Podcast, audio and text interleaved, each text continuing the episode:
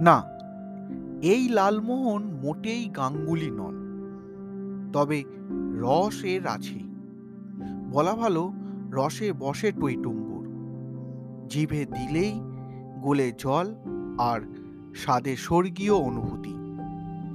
নিজস্ব দুনিয়ায় ফেলুদার গল্পে লালমোহনের চেয়ে কোনো অংশে কম নয় এর কদর। এহেন পান্তুয়া তুতো ভাইকে নিয়ে গর্বের শেষ নেই ফুলবাড়ির। হ্যাঁ আজ একটু মিষ্টি নিয়ে কথা বলব। তার আগে, আপনারা শুনছেন ইতি তোমাদের অর্ণব এখানে আমি, তুমি আর কিছু কথা। চলো সাজিয়ে রেখেছি। শিলিগুড়ির অদূরে এক ছোট্ট জনপদ। সময়ের সঙ্গে সঙ্গে শহুরে ছোঁয়া লেগেছে তার গায়েও। বদলে গিয়েছে অনেক কিছুই। কিন্তু একান্ত আপন লালমোহনের অধিকার ছাড়তে নারাজ ফুলবাড়ি। স্থানীয়দের প্রশ্ন করলে এক বাক্যে উত্তর আসে, ও আমাদের এক্কেবারে নিজস্ব। প্রথম দেখায় লালমোহনকে পান্তুয়া বলে ভুল করতে পারেন যে কেউ। তবে জীবের সঙ্গে পরিচয় হতেই ফারাকটা বোঝা যাবে। ছানা এবং ক্ষীরের গোল্লা ভেজে রসে ফেলে তৈরি হয় এই লাল তুলতুলে মিষ্টি। ঠিক কবে দেখে এই মিষ্টি হয়ে উঠল ফুলবাড়ির সম্পদ? সেই ইতিহাসও বেশ চমকপ্রদ। প্রায় আট দশক আগের কথা।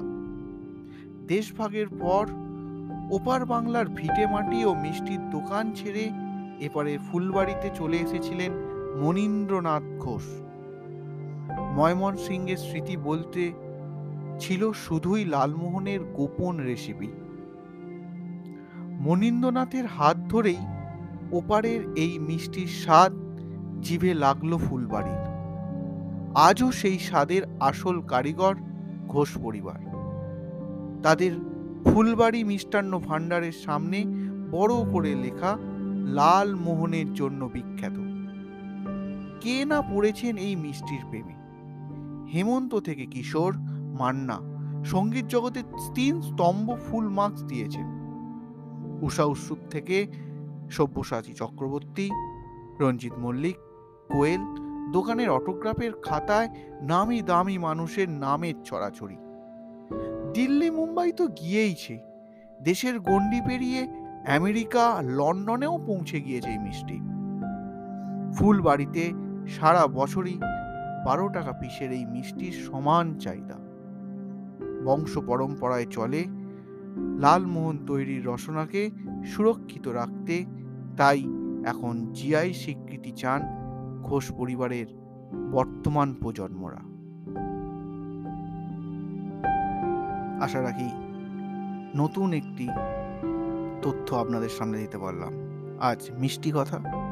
কেমন লাগল অবশ্যই জানাবেন। আর যারা নতুন শুনছেন, তারা অবশ্যই রেটিং দিতে ভুলে যাবেন না।